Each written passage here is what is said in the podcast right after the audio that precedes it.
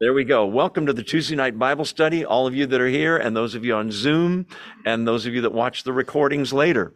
We're going to be in Revelation chapter 7. Those of you that are here, there's Bibles on that back table if you need a Bible, or you probably have one on your phone. Most people do. Yeah, just on that back table there.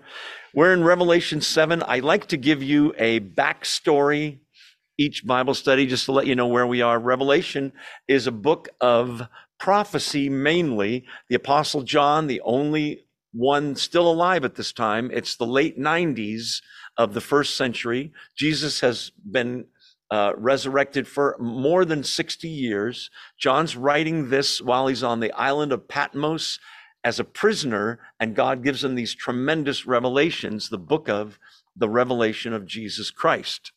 So, what's going on, what we've seen is the letters to the seven churches. We've seen the view in chapter one of the exalted Jesus, who looks very different from what John remembers the carpenter in Nazareth.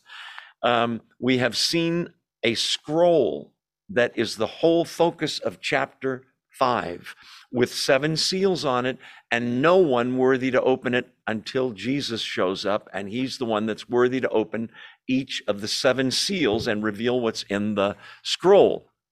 The scroll is probably all the contents of the book of Revelation, God's plan to wrap up planet Earth in every way to tie up every loose end, punish all sin, the return of Christ, the rightful ruler on planet Earth, and punish all sin. We've been saying the last two weeks that all sin on planet Earth has to be punished. God is a fair judge. Well, I've read that God is love. Yes, that's true as well. But if your view of God doesn't include the fact that he has to be a fair judge and judge all sin, then you've got an incomplete view of God. God is so fair, he must judge all sin, but he's made a provision to judge it either one of two ways. Number one, if you don't believe in the Lord Jesus Christ, you will pay for your sin forever. If you believe in the Lord Jesus Christ and that his death on the cross paid for your sins, he took your guilt and your shame and was punished for it. God's wrath fell on him instead of on planet Earth, which is happening soon in Revelation. Then your sins are already forgiven. Praise God. The Bible says you already have, present tense, eternal life. John, 1 John 5, these things I've written to you that you may know that you have eternal life. What a glorious thing. So, where we are now is we've seen um, the seals um, opened. The first seal was, remember, the first four were riders on horses, the four horsemen of the apocalypse. First horse was white. We talked about how a few scholars think that's Jesus Christ. Most do not. I do not. I believe it's a false peace and the showing up of the Antichrist. He's an imitator of Jesus. He's got a bow with no arrows. Do you remember? He's got a different kind of crown. Jesus has many crowns in, John, in Revelation 19. This guy has a temporary crown that was given to him. I believe it's Antichrist. Seal number two was um, the red horse, war on the earth. Now, you may hear that and think, as you're going to say, hear some of these other things, but there's always been war, and that's true. But at the time of the end, a seven year period of time at the end of human history, all of these things will be, Jesus called them, listen, birth pangs, meaning far more intense and far, and they get closer and closer and closer together in time. So major war is occurring. That's Revelation 6, 3 to 4. Um, the third seal is famine, um, which is uh, the black horse. Supply shortages, we said last week. We talked about um, extreme inflation. Does that ring a bell to anybody nowadays? It talks about how, we talked about how last week a man could work a full day and buy somewhere between 12 and 16 meals with that money. John writes in this, uh, in Revelation 6, 5, and 6, that a man can work at this time all day and buy enough food for one person huge shortages of food, which makes the price go way up. Fourth seal, a pale horse, widespread death. In fact, shockingly, a quarter of the world's population dies. They're killed by the sword, famine, plague, and wild beasts. You remember that last week? Um, we talked about the wild beast that has killed more human beings than any other on planet Earth. And it's not lions, tigers, bears, and snakes. It's rats. Remember, we talked about that last week. Could that be figured in there? Perhaps. I mentioned last week, I'm probably going to try to mention it almost every week because Revelation is a book you got to fasten your seatbelt because some crazy stuff goes on on planet Earth. Some people read it and say, My gosh, God is such a mean guy. Listen, he has to punish all sin, and he could do it that fast. And he doesn't. He takes seven years as a final warning to people to get on their knees and receive the Lord Jesus. There's mercy in all these things. My old pastor at Twin Lakes Church, Pastor Kraft in Santa Cruz, used to say, What does God have to do to get your attention? That's how he talked. I won't do the voice anymore, but he used to talk that way. And he used to say, Some people only look up when they're in a hospital bed and there's nowhere else to look. What does God have to do? Well, God's getting people's attention here. Many are dying, but some will, we're about to learn, are coming to faith in Christ. The fifth seal was that those that were martyred, killed for their faith during the tribulation, are under the altar praying for vengeance. And God says, wait a little while. It's coming, basically. That's uh, Revelation 6, 9 through 11. We just had the sixth seal, a huge earthquake, a massive upheaval sun, moon, stars, everything is out of whack. Remember all that? The sun turns black, the moon turns blood red, the heavens receded like a scroll rolled up. Every mountain and island was removed from its place. This is not a localized earthquake in the Bay Area or LA or wherever, Tokyo, Alaska. This is widespread um, shaking, if you will. The survivors at the end of chapter six hide in caves. They're unbelievers. They cry out for the mountains and the rocks to fall on them. Do you remember that? Fall on us and hide us from God and from the wrath of the Lamb. They know it's God, they just refuse to repent. But chapter 6, I want you to look at the last verse of chapter 6. It's verse 17. Do you see it there? So I know that you're awake.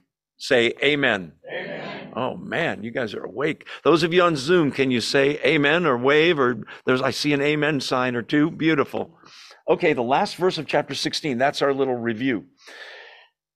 Says, For the great day of their wrath, there refers to the Lamb and God from the previous verse, the wrath of the Lamb. Do you see it there? And from he who sits on the throne, that's God the Father. For the great day of their wrath has come, and here comes the question and who can stand? earthquakes everywhere, all these phenomena. God's really getting people's attention. But who can stand? Chapter 7, what we've had to this point is seal after seal after seal being opened. The seventh seal has not been opened. That's chapter 8. Chapter 7, there's no seal, there's a pause because God is going to mention a parenthesis, a, a, his mercy. Okay? And he's going to answer the question. He's going to take a whole chapter to answer that question. For the great day of their wrath has come, and who can stand? That's what's going to be answered. Okay. Uh, a little interlude before we get to the seventh uh, seal. Okay. Revelation 7. Um, uh, I got to give you a little introduction here. I warned you when we started studying this book. This is my third time teaching this book, going back to the early 90s. I did it again in the early 2000s, and I was crazy enough to do it again now. This is by far Revelation, the hardest book to teach. Because if you're honest, you have to say at certain points, well, this scripture here could mean this. And there's a lot of scholars that think it means this. And there's even some that think it means this. And so you're waiting for Mr. Know It All to tell you, but here's what it really means. And sometimes, if I'm honest, I'm going to tell you, I- am not sure. Okay. This is one of those times. Not immediately, but it's going to come up quickly in the in this chapter. Um, let's see, what else do I have for introduction? So, this is a little interlude of all those seals and everything happening. There's a change in tone, it's a moment of calm, and there's a moment of hope. Um, there's still an opportunity for people to be s- saved.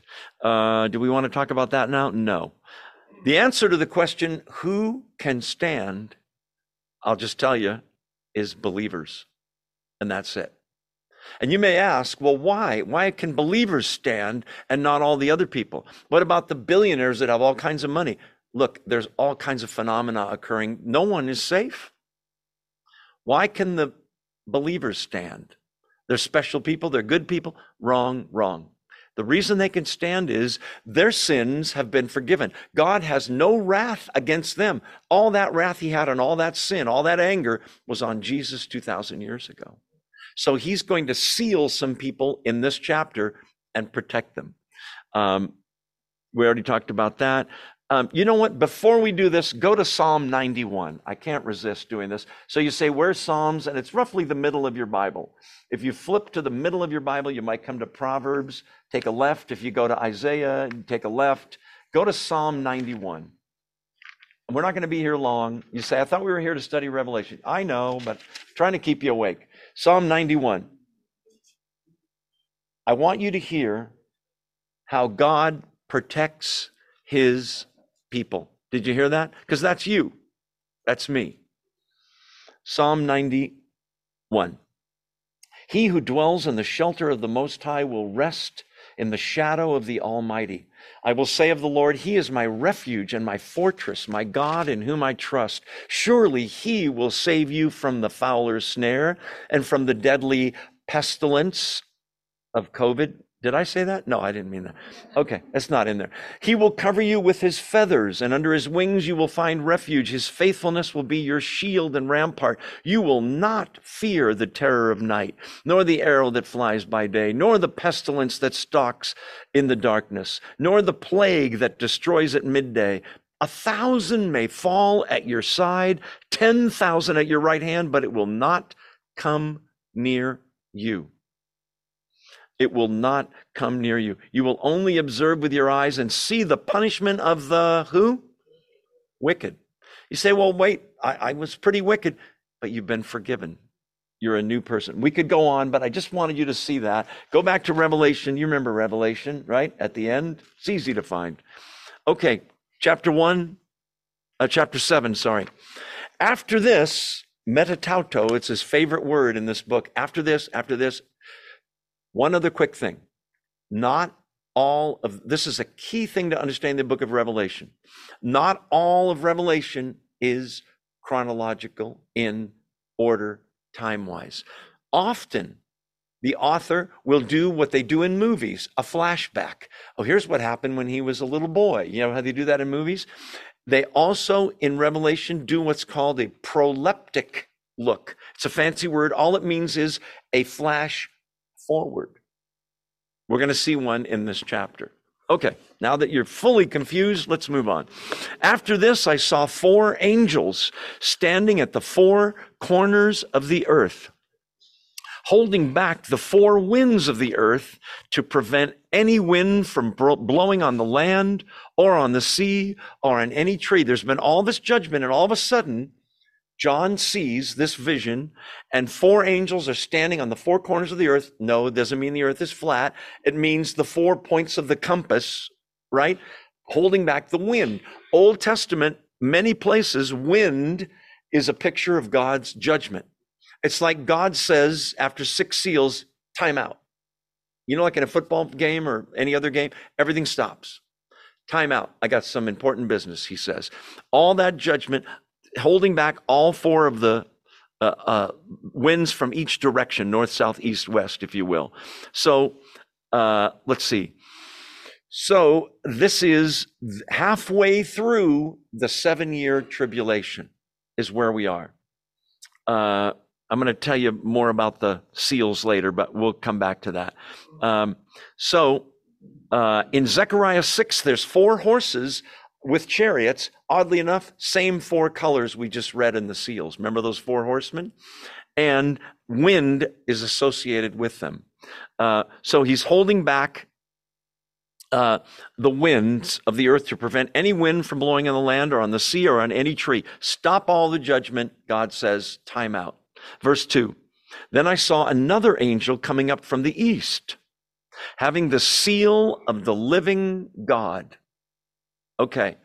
Remember, we talked about the seals on the scroll. A scroll would be a rolled up sort of piece of paper, many long, a big long piece of paper, and it would be rolled up in two, I'm not doing this very well, but two little scroll halves like this, and would be sealed with string, and the seal would be wax. And the person, if he was powerful and wealthy, would have a signet ring with his, you know, if I, my name is Sharino, so mine would, might have an S on it. And you would get the wax and drip it on there while it's soft and put your signet ring in each seal. The seal meant ownership, it meant protection of the document so nobody could mess with it. Um, it meant that it was the complete document. No one's going to add to it, kind of thing. Okay, now that I made a mess with the paper, let's move on. Um, so he's got a seal, and it's not anybody's in particular. It's the seal of who? The living God. It's God's actual seal. Is this a literal seal? No, he's it's figurative, right? It's it's symbolism is being used. Another angel coming up from the east seal of the living God. He called out in a loud voice to the four angels who'd been given power to harm the land and the sea. Okay, they're ready to carry out God's judgment. And he shouts to them, verse 3 Do not harm the land or the sea or the trees until. See how it's a pause? Meaning, not forever, there will be harm on the earth until something happens. Don't harm the land, the sea, or the trees until we put a seal on some people. Certain ones. Question is why? On the seal, uh, uh, uh, put a seal on the foreheads of the servants of our God. Okay. Then I heard the number, verse 4, of those who were sealed 144,000 from all the tribes of Israel. Now, what follows is a list of the tribes of Israel, and there's 12,000 of each. Okay? Remember what I warned you about earlier? The if you're honest and you're teaching Revelation, you got to say it might mean this and it might mean this. I usually look at four or five commentaries or people giving sermons for any given passage to plus the other books that I look at. I bet I've been through 20 to 25 this week. And really good scholars disagree on who these 144,000 are. The majority view, I think, is going to surprise you. Okay. And I'm going to tell you that I don't even think the majority view is right, but I could be wrong. It wouldn't be the first time for me. Okay. So let's look at this passage. What's going on? These people are being sealed with God's seal. Where is it going to go? on their forehead. Remember that in chapter 13, there is a world leader called the Antichrist, and he is nothing but a copycat. Okay? Anti Christ. There's, if you read chapter 13, we'll get there eventually, probably take 20 years, but in chapter 13, there's a fake resurrection of the Antichrist. One of his heads, we'll talk about that later, is wounded with a fatal wound. If you know anything about wounds, there's wounds and then there's fatal wounds. What does a fatal wound mean? The guy died and then he comes back from the dead. The whole world's going to marvel at that. He fa- he he's uh, uh, imitating the resurrection of the Lord Jesus Christ. There's even a fake trinity in chapter 13 where there's the devil, the false prophet, and the antichrist. False Trinity. Here, God is sealing his people with a seal on their forehead. Guess what the Antichrist does at the end of chapter 13? He seals all the unbelievers by telling them you can't buy or sell anything unless you take a mark on your forehead or your right hand. Why those two areas? Most conspicuous, right? It wouldn't be on your foot because then you have to take your sandal off or your Nike shoes off or whatever. Forehead, or right hand. God seals his people, Satan seals his. Ownership and uh, control over in some way. Uh, let's see. We already talked about that. So, an imprint on wax. Is it a wax thing? Can you see it on people? I don't think so. But there are movies and books written about this time where Christians look at each other and I can see the one on his head and he can see the one on mine, but unbelievers can't see it. I don't know that you can say it's visible or not. The question is who are these 144,000 people? A. B. Is the number literal or figurative? Is it just symbolic for a big number? So that's what we're going to talk about. Uh, and it might surprise you the two theories. Um, one cool thing the word for a mark, uh, that he's marking people, in Hebrew, it's the 22nd letter of the Hebrew alphabet. Tau, T A U, or it looks like T A V sometimes. You say, so what? You're going to love this. I love this. Guess what the final letter of the Hebrew alphabet looks like? It's not a big one, it's a little T, as in Thomas. But in our fonts, a T can have a little tail on it and the little thing. Not so. In Hebrew, it's a straight line down and a straight line across, about three quarters of the way up. What does that look like to you? It looks like a little cross. What a coincidence. No. Isn't that cool? He's marking them. The word mark is that letter like a little T, like a tiny cross. Um, John 6 27 says, God the Father set his seal on Jesus as the Messiah and totally protected him until it was time for him to die. Do you remember that? Um, the Holy Spirit, Ephesians 1, Ephesians 4, we are sealed with. All believers are sealed with the Holy Spirit. So this is not an unusual thing. Every single believer has the seal, the down payment of the Holy Spirit, that we're his.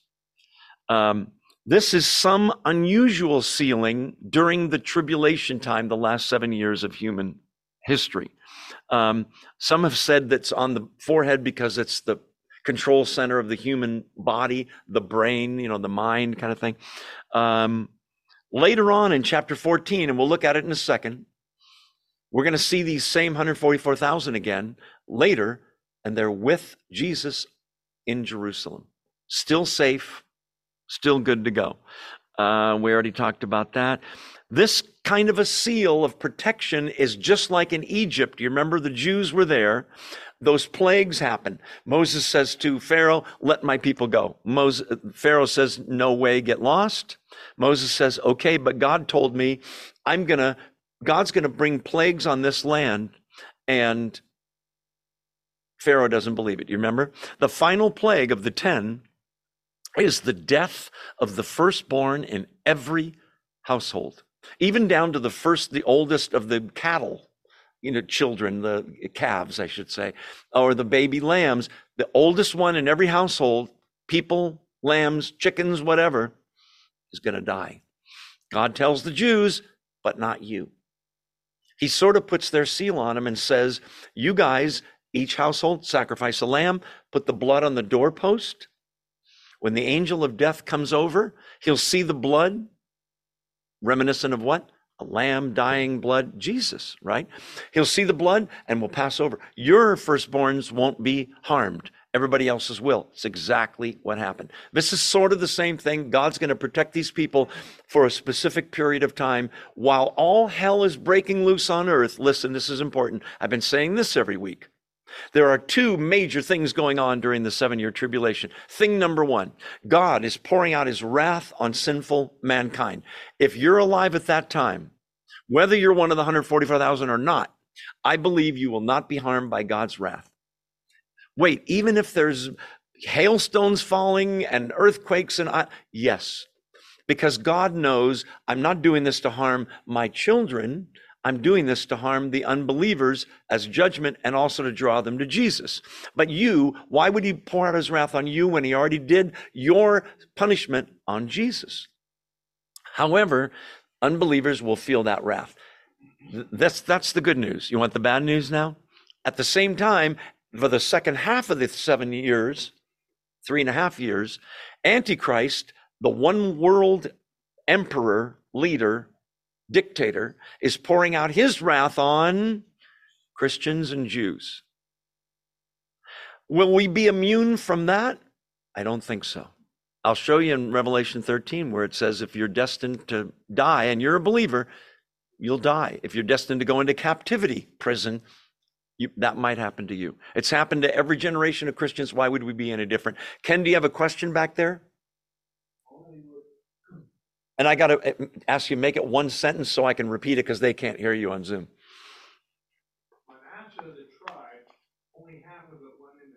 Okay, yeah, we'll get to the tribes. Yes, Manasseh. I, I got you. Okay. Okay.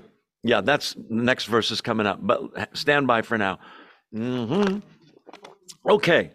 So the big question you're waiting for Mr. Know It All to tell you is who are the 144,000? Okay.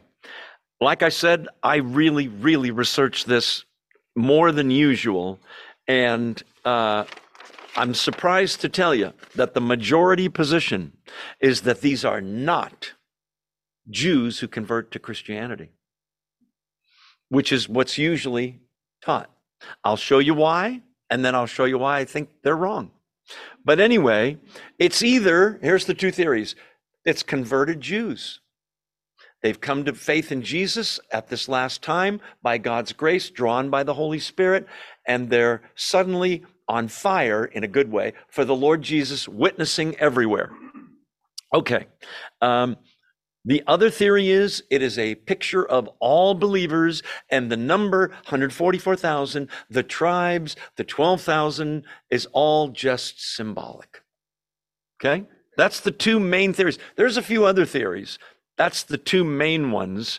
And most scholars think it's not converted Jews, it's a symbolic thing for all believers. Okay, so uh, we already talked about that. Numbers are sometimes symbolic in the Bible. That's true. Okay. My own theory about numbers is, uh, and there's a saying that goes like this about interpreting the Bible when the clear sense of the text makes good sense, seek no other sense. Okay. Um, so I kind of live by that. I'll, I'll get to that in a second. Okay, here's why they think the numbers are symbolic. First of all, there's a list of the 12 tribes. Do you see them there in the verses that follow? 12,000 from the tribe of Judah, 12,000 from Reuben, Gad, Ash. There's the 12 tribes. What's the problem, Joe? There's 19 other lists of the tribes of Israel in the Old Testament. And this isn't like any of them. The tribe of Dan is missing. There's no such thing as the tribe of Joseph. See that in verse 8? Because Joseph got a double portion. He was a, a, child of Jacob, but he got a double portion. So he got two tribes, his two kids, Manasseh and Ephraim. You say, well, okay, uh, Manasseh's there in verse 6. Why Joseph? Where's Ephraim? Okay, we'll get to the, the answer to those. But that's one of the reasons they say it's all symbolic. It just means believers during the tribulation are sealed. We already know they're sealed anyway. This seems like it's some special sealing. Uh, and I don't mean sealing, I mean sealing. Okay. Um, yeah, we already talked about that. It's symbolic, they say, because look, 12 tribes times 12 apostles. Got that? 144 times a thousand, the number for completion. It's a big number. Um, let's see. Let's take a brief detour, go to Galatians. So take a left and go about nine or 10 books back, maybe 12 now that I think about it. After the two Corinthian books, it's the next one over. Uh, if you're not a page turner, that's okay. We're going to be very quick in these. I just want you to see something in the Bible, why these people think what they think. Galatians 3:29. If you belong to Christ, Galatians 3 29. Listen, if you belong to Christ, is that you? Yes. Then you are Abraham's seed and heirs according to the promise. Wait, Abraham's seed is Jewish people, right? He's the father of the Jewish religion. This verse is saying if you belong to Christ, you are Abraham's seed. In other words, what they're saying is spiritual Israel. Okay, now stay in Galatians, go to chapter 6, go to verse 16. Peace and mercy to all who follow this rule. He's talking about uh, Christians, even to the Israel of God. They're being used as a synonym for Christians.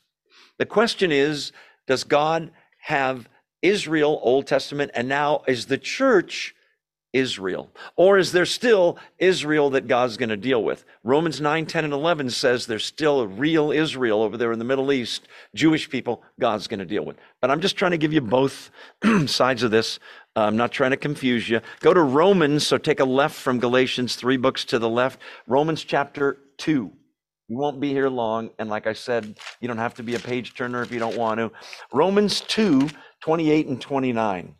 A man is not a Jew if he's only one outwardly, nor is circumcision merely outward and physical. No, a man is a Jew if he's one inwardly, and circumcision is circumcision of the heart by the Spirit, not by the written code, the law. Such a man's praise is not from men, but from God. Stay in Romans, go to 411. We'll do this quickly, hopefully. And he received the sign of circumcision, a seal of the righteousness that he had by, had by faith. He's talking about Abraham uh, while he was still uncircumcised. So then, he is the father of all the Jews? No.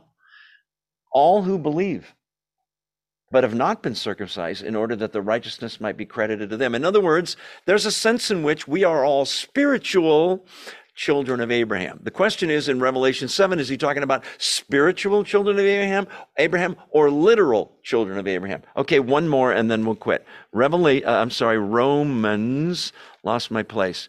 Romans 9, 6 and 7. Romans chapter 9, 9, 10, and 11 is all about the Jewish people. It's not Romans 9, 6. It's not as though God's word had failed, for not all who are descended from Israel are Israel. In other words, there's people that I'm Jewish by nationality, but they don't read the Torah. They don't follow God's commandments. They don't pray to Him. They're Jewish in name only, if you will. So these people that believe that this is the 144,000 is just spiritual Israel, meaning all Christians is who he's talking about. That's why they think it. Some of the best scholars I love and listen to subscribe to this. I was surprised to hear.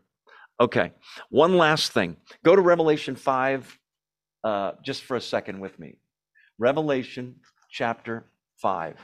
I'll show you an odd thing, and it's going to happen again in chapter 7.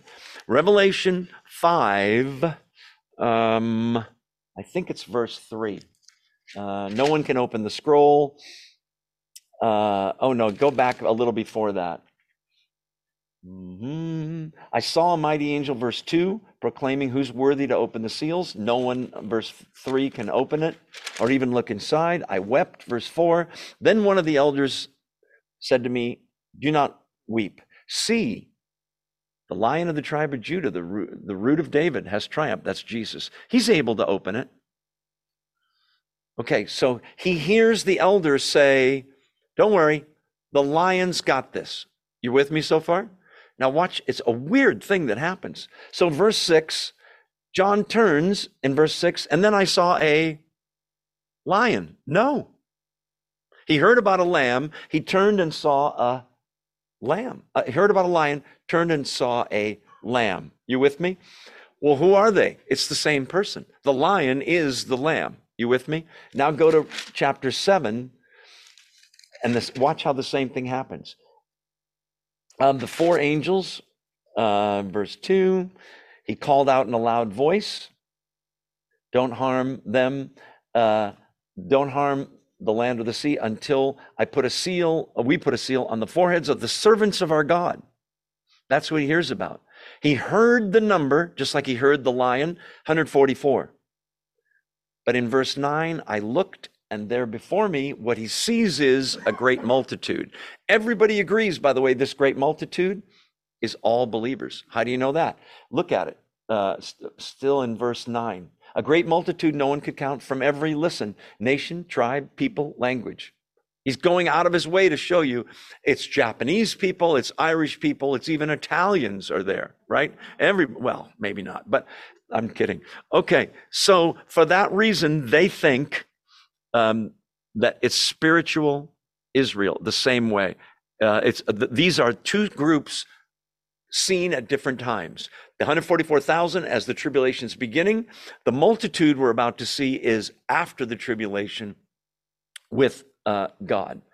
Okay, um, do we want to do that now? We got to go to the tribes in a second. Um, and we already talked about the flashbacks and all of that. Okay, so the other theory.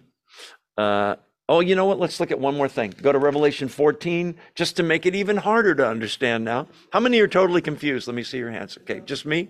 Okay, no, one, two. There's four or five of us. Six. Revelation 14, it gets even weirder. Um, there's the there's the Lamb, Jesus, on Mount Zion in, in chapter 14, verse 1. See him? And who's he with? The 144,000. That's they have his name and the Father's name written on their foreheads. And uh, no one can learn the song, verse 3, except the 144,000. Who are these people, John? Verse 4 These are those who did not defile themselves with women, for they kept themselves pure. They follow the Lamb wherever he goes. They're virgins. 144,000? So is it only Jewish men? Then they didn't defile themselves with women. Or is that symbolic for spiritual adultery? Where if I have, if I say I'm a Christian and then I go worship Baal or some, or money or sex or power or fame or drugs or whatever, I'm committing, listen, spiritual adultery, aren't I? I love you, God. I worship you only. Except I like to go over here and worship and Jim Beam and drink some alcohol. Okay, so that's why they think what they think. Now I'm going to tell you the other theory, and I'm going to tell you I think this is the right one. And then we're going to look at the tribes. Are you still awake? Awake? Say amen. amen. Okay, not as awake as you were. You guys on Zoom, are you awake? Okay. Um, okay. Let's look at the names of the 12 tribes. And it's a weird list. From the tribe of Judah, 12,000. By the way, let me back up verse 4. I heard the number of who were sealed 144,000. From all the tribes of Israel. Tribes. If he means Christians, there's no tribes, unless he means the Presbyterians, the Baptists, the Assembly of God, right? Like, come on. It sounds very Jewish to me. 144,000 from the tribes of Israel. Okay, parenthesis. Old Testament, there's over 300 prophecies, predictions about the Messiah that's going to come, right? I can imagine rabbis 100 years before Jesus is born talking about those uh, prophecies, okay? And they're saying, well, what could this possibly mean here? It says Bethlehem. Well, that could be symbolic because Bethlehem means house of bread. So we have to consider that. No, it was literal. He was born in Bethlehem. Oh, it says he'd be born of a virgin. Now, see, that could mean no, it means literally he was what? Born of a virgin. Oh, look at this Psalm 22. They pierced my hands and my feet. What could that mean? Well, you see, the piercing could be symbol. It was literally his hands and his feet. It says he'll be betrayed by a close friend in Zechariah for 30 pieces of silver. Now, what could that mean? It's literal. Hello. Just like, in my opinion, and you may disagree, in Genesis, there's seven days of creation. But couldn't those be billions of years? I suppose they could. But why go out of your way and say, day one, this happened, and there was evening and there was morning, the first day. I believe it was a day, okay? Literal. When the clear sense makes perfect sense, don't seek any other sense. Okay, 12,000, uh, 144,000 from the tribes of Israel. I think these are saved Jews who were Jewish and were saying no thanks to Jesus and God, and by his Holy Spirit, gets a hold of them at this time and saves them. Argument. Yeah, but wait a minute. Most Jews don't even know what tribe they're from. All that information was lost in 70 AD when they burned down the temple. And most Jews think they know what tribe they're in. You know what? I don't care. God knows. right? This Jewish guy going, I don't know, it could be Asher, my family, or Reuben, or Naphtali, or Simeon. God goes, I got this, right? I think it's 12,000 from each of these tribes. That exact number? Yes. Doesn't John know how to say a big number? Those words exist, right? Okay, let's look at the list. Tribe of Judah is first. That's weird. Jewish, when they list the tribes, it should be Reuben. He's the oldest. But Reuben sinned. And what, who is this Judah guy? Judah means praise. Judah is the tribe of King David and, wait for it, Jesus Christ. No wonder his tribe is first. Who's second? Reuben, the firstborn. Um, Reuben, okay, where, where's my notes? There we go. So Judah means praise or praise God. Reuben, and by the way, before we're done, I'm going to show you that this list of the tribes, if you read what the each name means in order, they form a really cool sentence. Just like Genesis 5, I won't bore you with that now, but I might later. Okay. Um, okay, so Judah is first, praise or praise God. Reuben, by sin, he lost his privilege for the birthright to be first. Reuben means, wait for it, behold, a son. Is that cool? So far, we have praise God, behold, a son. Okay, Third, uh, where are we? Gad, the tribe of Gad. Gad means good fortune comes. Asher, next one, means blessed, uh, or God has blessed me. Naphtali, a strange name. Name means wrestlings. Most scholars think it means the wrestlings of humanity in life, we wrestle with addictions, we wrestle with sin, we wrestle with the world, we wrestle with the devil. Wrestlings. Manasseh means God made me forget my sorrow. God made me forget my sorrow, forgetting. Forgetting the things that are behind, the sin, the pleasures, the old me, the worldliness of Egypt. God made me forget my sorrow. Simeon means hearing. Or it can mean God hears, as in when we pray, he hears. Um, and it's hearing that brings obedience uh, also in the name. The tribe of Levi is there, the priestly tribe. What's wrong with that, Joe? He's not in any other list. Wait, wait a minute. It's a tribe of Israel. It's the priests. But they didn't get a portion of land, so they're not in any of the lists. Separate category. They're priests. Why are they here? That's why the others say it can't be Israel. There's so many mistakes in this list. Can't be right. Levi means joined. Joined to one another, joined to Christ, joined. Uh, Issachar means hire or reward, usually reward, a reward of grace. Zebulun means dwelling, or it can also mean exalt, dwelling like a house an exalted house in a sense. Joseph, my name, means he shall add or adding, A D D I N G, adding numbers, adding grace, adding gifts. Uh, Joseph's not usually in the list because it's usually Ephraim and Manasseh. Ephraim is out because um, the Ephraim sinned.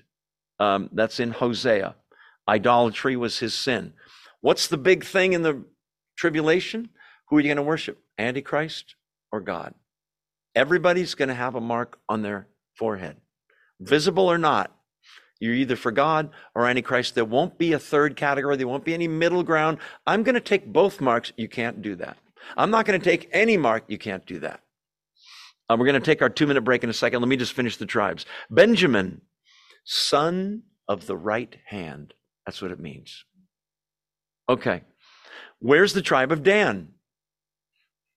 Dan is the tribe that introduced idolatry in Genesis 49. I won't bore you with that description, but man, it's if that was me and he's descri- Jacob's describing me, I'd be going, "Wow, not good." Dan is out.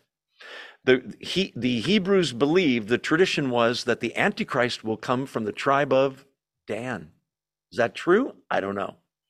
Um, okay. So it's a weird list. When you put the names together, and we'll take our break in one minute, I promise. Listen to the sentence that it makes. Go ahead, Jim, real quick. Oh, you know, I don't have that. I'm so sorry. I don't have it. Uh, I don't know. Okay, here's the, the names. I'm not going to read the title. I'm not going to read Judah and Manasseh and all that. I'm just going to read what they mean. Listen to the sentence that they make. Ready? Praise the Lord. Behold, a son and good fortune comes. Happy and blessed am I. In my wrestling, God has made me forget my sorrow. God hears me. God has joined me, rewarded me, exalted me, or housed me. Some lists have. Adding to me, adding to me, the son of his right hand. It's the gospel. Incredible. Let's take our two minute break and stretch our aging bones. I'm going to turn my screen off. I'll be back in two minutes. Don't go away. Those of you that are here,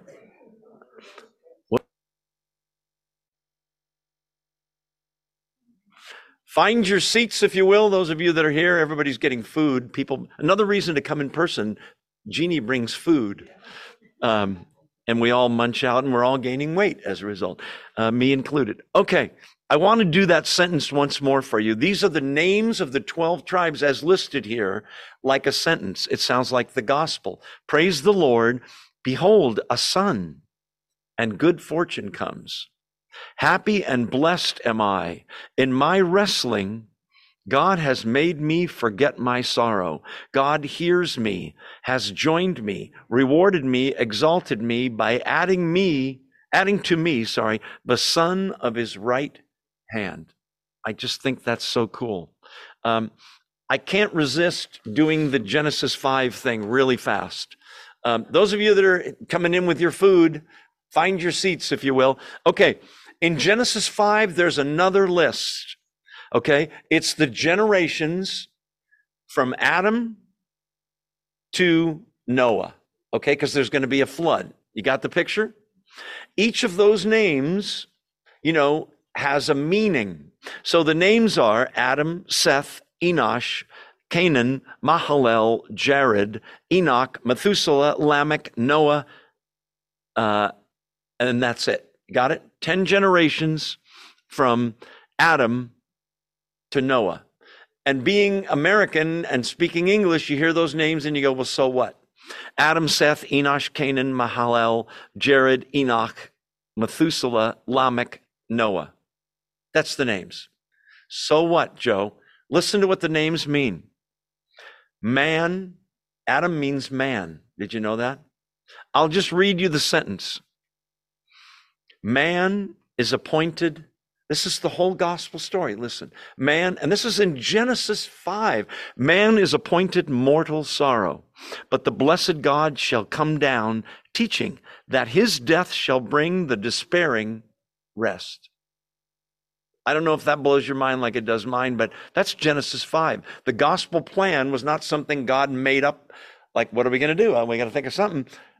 From all eternity, it was all planned out. Those of you that got food, you missed that whole thing, and you'll have to watch the recording. Come on in. The rest of the people are just getting food here. Um, okay.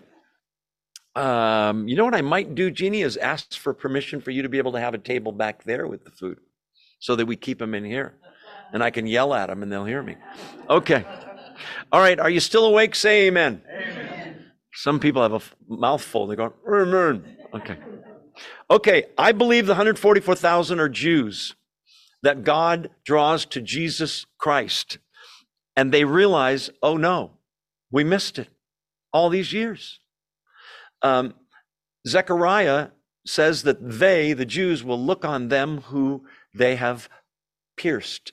Isn't that interesting? Before the crucifixion, centuries before that was written, and they'll mourn as one mourns for an only son. They'll realize, oh my, we always said this Jesus thing, this Christian thing was not true.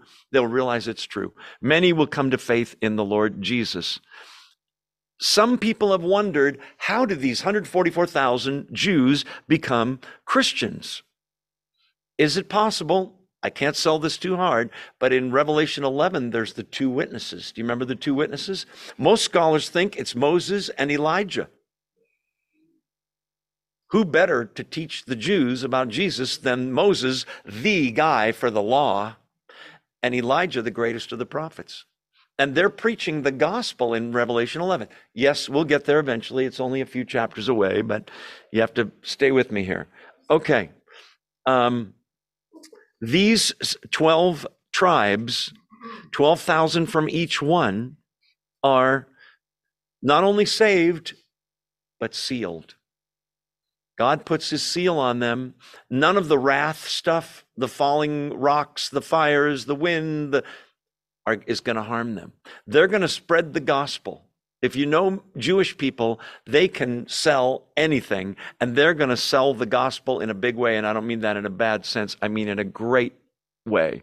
Uh, they're going to evangelize the world. This is the th- threshold of the second half of the tribulation. Um, okay, this answers the question who can stand? Are these the only people that can stand? I don't think so. I think all Christians that are alive at that time, the, the wrath of God's already been put on Jesus. They're going to be okay. They can stand. The rest, you're an unbeliever, repent or look out, right? Falling rocks ahead, kind of thing. Uh, we already talked about that. Um, and by the same token, I don't know that I could say these 144,000 are definitely protected from Antichrist. Could he arrest and kill some of them? Maybe. I kind of think they're going to get their job done, uh, like Jesus was protected until it was his time, right? Um, okay. Oh, I got to show you one more quick thing. Go to Isaiah 60. Again, if you're not a page turner, you won't get an A in the class, but you'll still get credit. No, I'm just kidding. Isaiah chapter 60. This is a really interesting verse. It might be the fulfillment, it might be fulfilled in what we just read. Isaiah 60. By the way, this is the words to a Christian song. Jeff, who plays music with me, will know what this is. Isaiah 60, verse 1 Arise, shine, for your light has come, and the glory of the Lord rises upon you. Um, See, darkness covers the earth. This sounds like the tribulation. And thick darkness is over the peoples. This is verse 2 of Isaiah 60. But the Lord rises upon you and his glory appears over you. Okay, here it comes. This is spoken to Jews, and it says, Nations or Gentiles will come to your light, and kings to the brightness of your dawn. In other words, in the future, Isaiah is prophesying by God's Spirit that they, the Jews, will again have the truth of God. They were supposed to spread for centuries. And nations, that means, like I said, every nationality will come to your light and kings to the brightness of your dawn. In other words, they'll come to your message of the gospel. Uh, that's how I see it anyway. Okay. Um, so let's see. Let's keep moving. Are you still awake? Say amen. amen. Good one. And those of you on Zoom too, I know you are. Okay. Verse 9. So those people are sealed.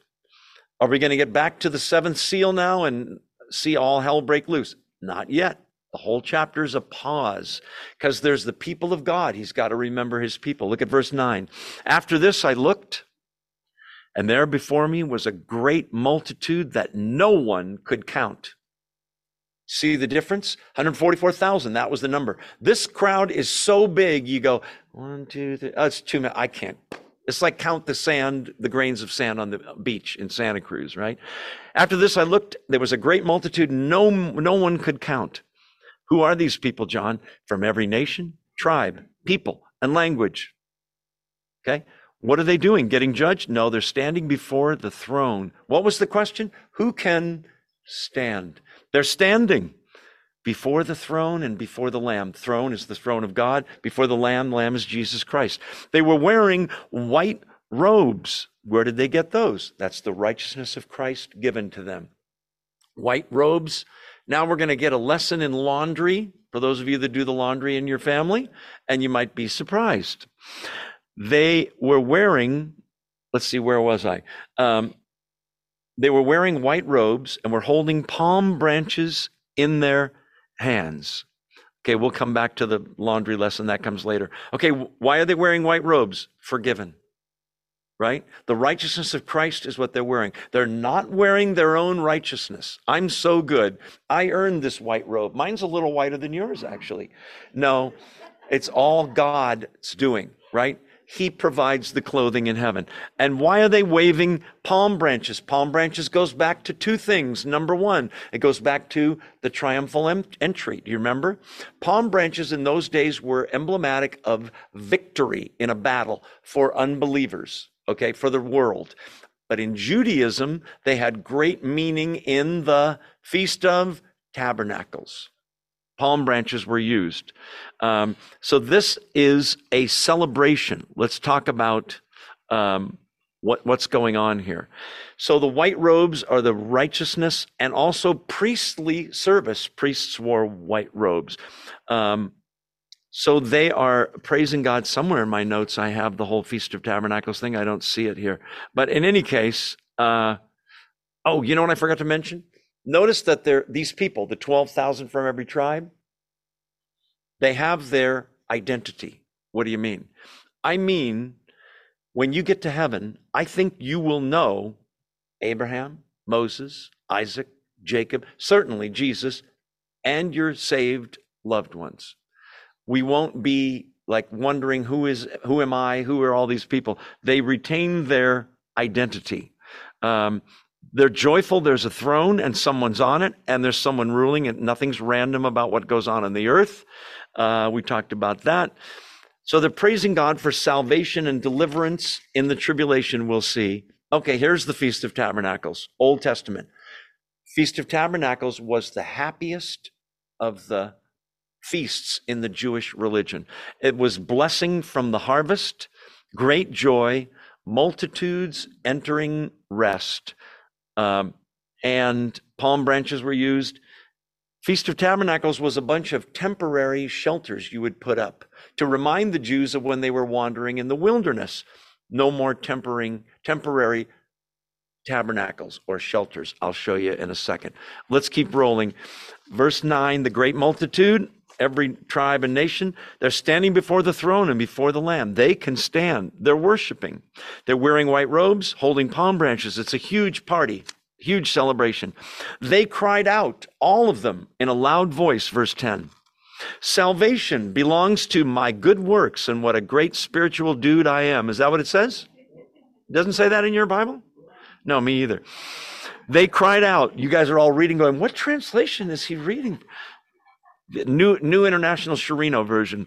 Um, they cried out in a loud voice Salvation belongs to our God who sits on the throne and to the Lamb, Jesus Christ. There, you know what they're saying? The only reason we're here? Because of Him. Wasn't me. Wasn't my good works. Wasn't how holy I was. Certainly not for me. We're all here because of God's plan executed by the Lamb. They were wearing white robes, palm branches. Okay, we know we already did that. Um, all the angels were standing around the throne and around the elders. Remember the 24 elders? And the four living creatures. They fell down on their faces. That's the proskuneo, the act of worship, falling on your face before the throne. And they worship God saying, Amen, which means so, so be it, or let it be. Praise and glory and wisdom and thanks and honor and power and strength be to our God forever and ever.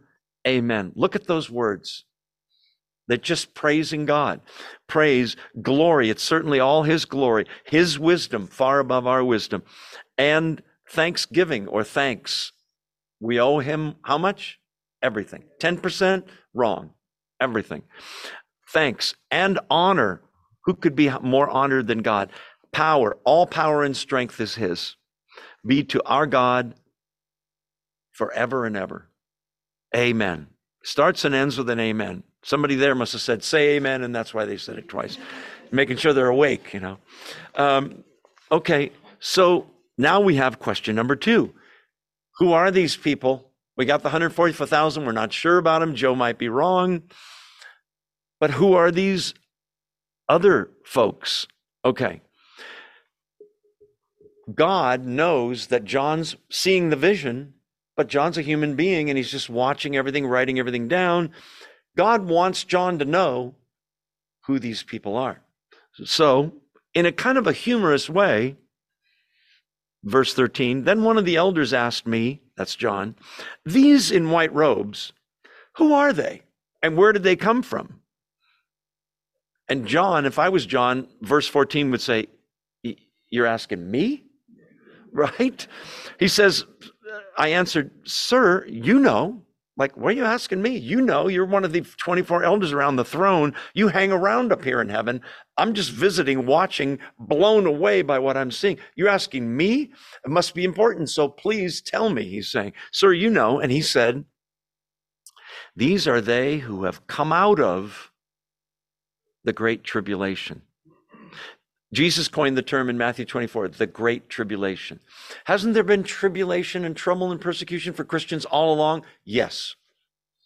But that's not the great tribulation. If you're having tribulation because of health problems, marital problems, family problems, uh, you know, whatever it may be, money problems, job problems, I'm sorry for you.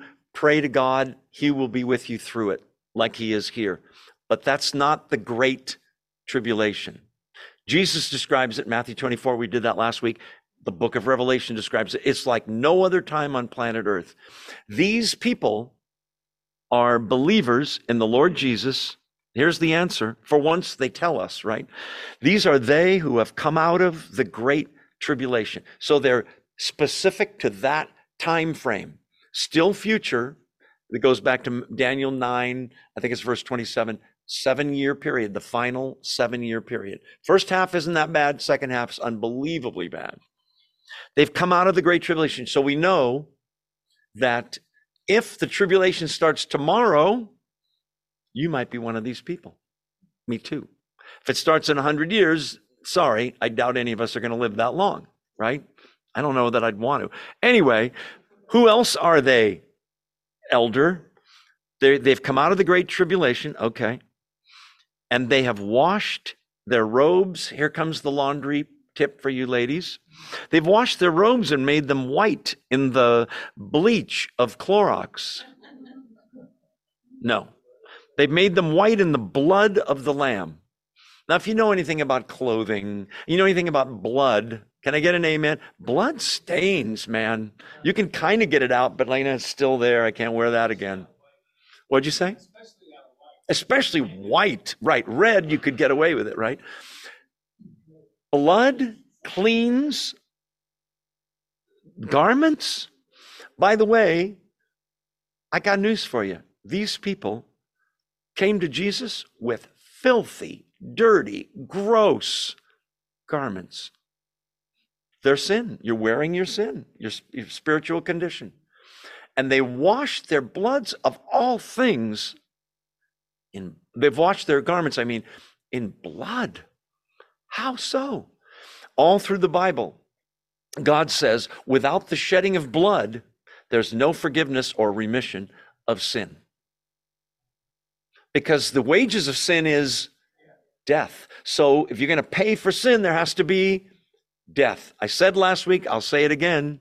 When you read, we're saved by the blood of Jesus, that does not mean just the red stuff in his veins. Because if we're saved by his blood, then he could have cut himself and poured some blood around, put a band aid on it, and that would have been it. When you read the blood of Jesus saves us, it means the death.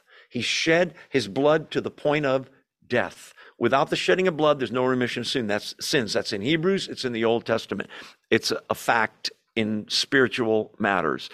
They've come out of the great tribulation. They washed their robes and made them white in the blood of the lamb. Every Jew would think back to, oh, Passover, the lamb. Remember? Yeah, we used to sacrifice a lamb for our family. It had to be a perfect lamb, no blemish, meaning Jesus was without sin. John the Baptist sees Jesus walking when he's baptizing and stops everything and says, Behold, the what? The singular Lamb of God who takes away the sins of the world. Do you remember?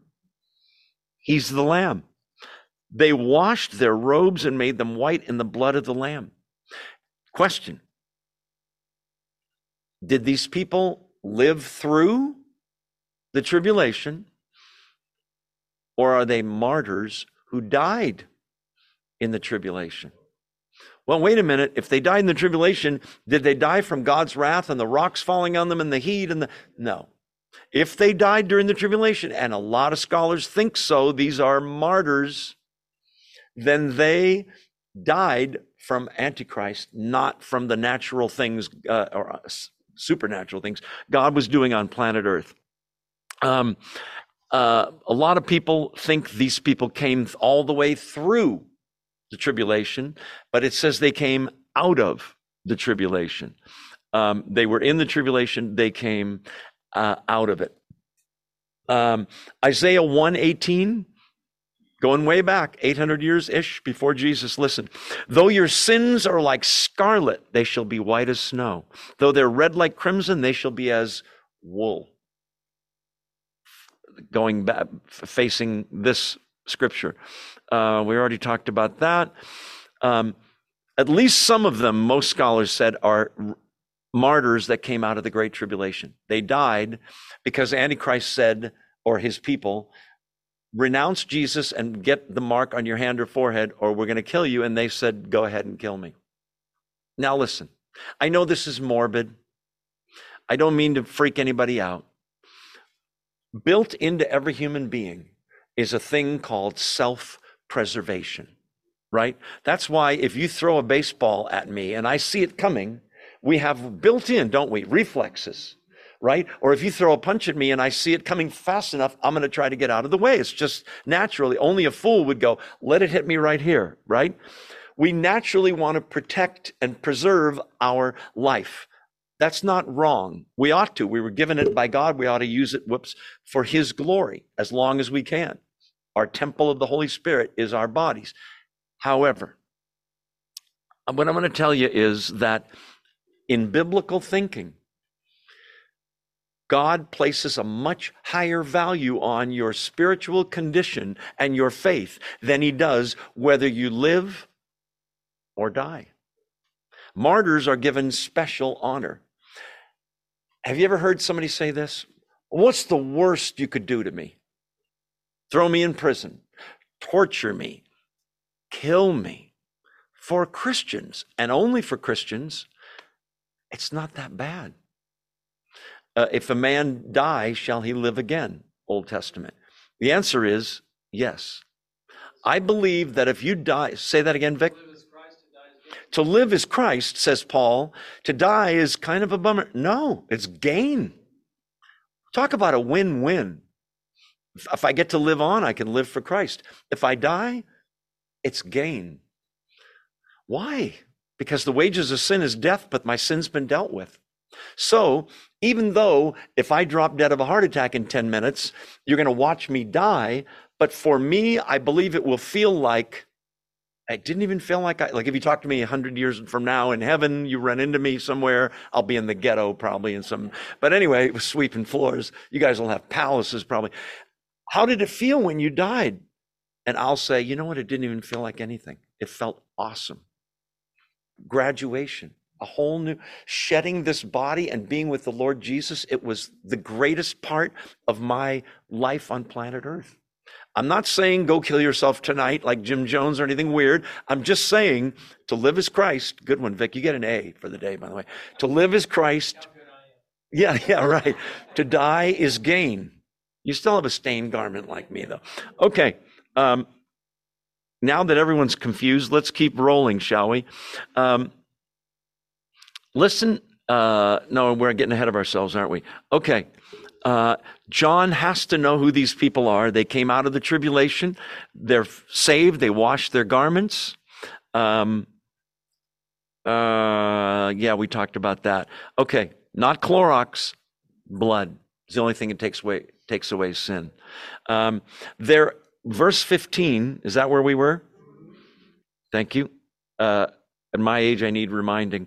Therefore, they are before the throne of God and they serve him day and night in his temple, and he who sits on the throne will shelter them, tabernacle them with his presence. No more temporary dwellings.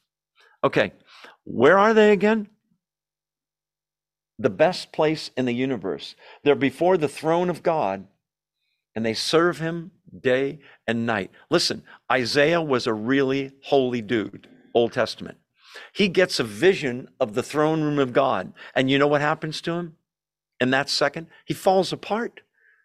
He falls on his face. He says, I'm a man of unclean lips. I dwell among a people of. What am I doing in the throne room of God? Fast forward, he, looking forward to the coming of the Messiah, is going to be there. You're going to meet Isaiah. Okay? Now he's washed by the blood of the Lamb. He can stand in that throne room and he's not coming apart at the seams. He's like these before the throne of God, serving him. And by the way, that doesn't, don't think of that in terms of menial service, although it might be. Think of it as priestly service that's a privilege to do, where you just can't do enough for the God that allowed you to be there. They're day and night serving him in his temple. Well, don't they need to sleep? No. In heaven? No. You don't need to sleep. Uh, uh, and he who sits on the throne, that's God, it's also Christ, will shelter them with his presence. That feeds into the next verse. Shelter them because they felt like during the tribulation, we didn't have much shelter. It was tough times out there. Never again, verse 16, will they hunger. Never again will they thirst. The sun will not be down on them, nor any scorching heat. So, this is a picture of what's it going to be like for those seven years? Oh, it'll be fine. You won't even know. Oh, no, it'll be tough, right? If the Antichrist, as chapter 13 says, uh, makes the rule that no man can buy or sell anything unless you have the mark of the beast, Antichrist, on your hand or your forehead, then for Christians, we won't be able to buy food. You won't be able to get a PG&E bill or an electric or gas bill or a water bill. You won't be able to buy gasoline or diesel. You won't be able to work and get a paycheck or have a bank account or God forbid, no Facebook. Can you imagine? Okay, so what does this all mean? It means it's going to be a very underground economy for believers where we might be helping each other out and trading turnips for water. Who knows? Or shovels for zucchini. I don't know. But the point is, they might be homeless. What do you mean? Never again will they hunger. Never again will they thirst. The sun will not beat down on them. Why don't they just go in their house? Maybe they don't have one anymore. Can God protect his people through this? Absolutely. Um, hard times, the worst time in human history, and yet the most exciting time to be alive if you're a believer, I think. Um, they'll never again hunger ever. They'll never again. Th- By the way, there's people that think, and I, they might be right, that you don't have to eat in heaven. You don't have to sleep. There's no night. We're going to read in chapter 21. No night. It's light all day long. Oh, please close the blinds. I want to take a nap. You won't need a nap. You won't be tired. There's those that believe you don't have to eat in heaven, but you can. Example Jesus rises from the dead, appears to the apostles, Luke 24. They're freaked out. They think they're seeing a ghost. You know what he does to prove to them that I'm not a ghost? Two things. Number one, handle me and see. A spirit, ghost, doesn't have flesh and bone as you see I have. It's really me. Hey, do you guys have anything to eat? You remember Luke 24? Some fish. He takes the fish, a little fillet of fish, McDonald's, they have them, and he eats the fish in front of them to show them, look, it's me. Look, there's a bite out of the fish. I'm not a ghost. Can you eat in heaven? I think you can. You want to skip meals for a couple hundred years? I think you can do that too. Am I sure? No. Okay, let's let's move on. They'll never again hunger though. Never again thirst. The sun won't beat down on them, nor any scorching heat. There might have been scorching heat in those 7 years. Okay. Here it comes for the Lamb, verse 17, at the center of the throne. Wait, the guy that sits on the throne is God the Father, right? Yes. Where's the Lamb, Jesus? At the center of the throne. He sits at the right hand of the Father. They're both on the throne? Absolutely. Because he's God? Absolutely. The Lamb at the center of the throne, this is beautiful, will be their shepherd. He will lead them to springs of living water, and God will wipe away every tear from their eyes. Beautiful.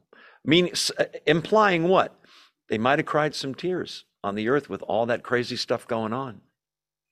They might have been in some scorching heat and homeless and thirsty at times and hungry, but they have a shepherd. If you haven't done it, it's only six verses. May I encourage you? Memorize Psalm 23.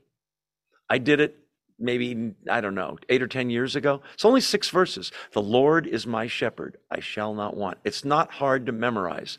The thing about it is, when you can't sleep, when you're worried, when you're troubled, when you're bummed out, say that to yourself. I say it in bed when I can't sleep to myself, not out loud. My wife would go, Hey, the Lord is my shepherd. Okay. I, I won't do this. I did a sermon here on that psalm. 40 minutes of six verses, Mr. Big Mouth here. The point is, if I, if I need a shepherd, what does that make me? A lamb, a sheep, helpless, stupid, prone to wander, and we have a shepherd. Did you catch the irony here? Who's the shepherd again in verse 17? The lamb. Wait, what? The lamb? No, no, a, a human being would be the shepherd to protect the lamb is also the lion of the tribe of Judah. He is our shepherd. It's so beautiful. What does the shepherd do? Protects the sheep, provides for the sheep, corrects the sheep when they're wrong, um, defends the sheep, directs their paths, corrects, directs, protects, right? And more. Feeds them, uh, protects them from enemies, from harm. It's beautiful. Though I, yea, though I walk through this valley of the shadow of death, not run screaming, walk, I will fear no evil. Why? Because you are with me. Your rod and your staff. Yeah. Anyway, um, Psalm 23, that's your assignment. Read it, memorize it. If you can't remember it, don't show up next week because you won't get in the door. Just kidding. The lamb at the center of the throne is going to be their shepherd. He's going to lead them to springs of living water. Remember, Jesus had the living water in John, I think it was John chapter 7, offered them living water. He offered the woman at the well living water.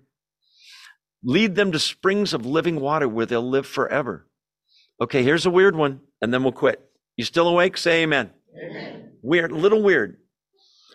And God will wipe away every tear from their eyes. You see that? Remember when you were a little kid? Dad's at work, you fell down, you're crying.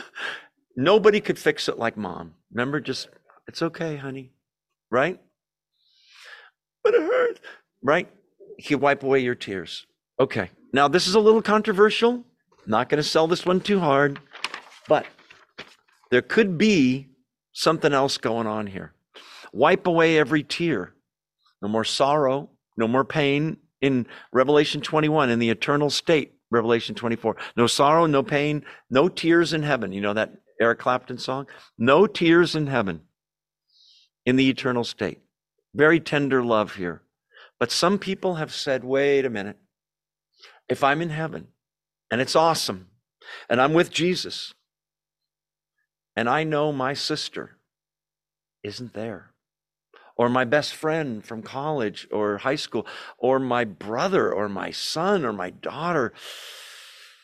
Sorry, I'm going to cry.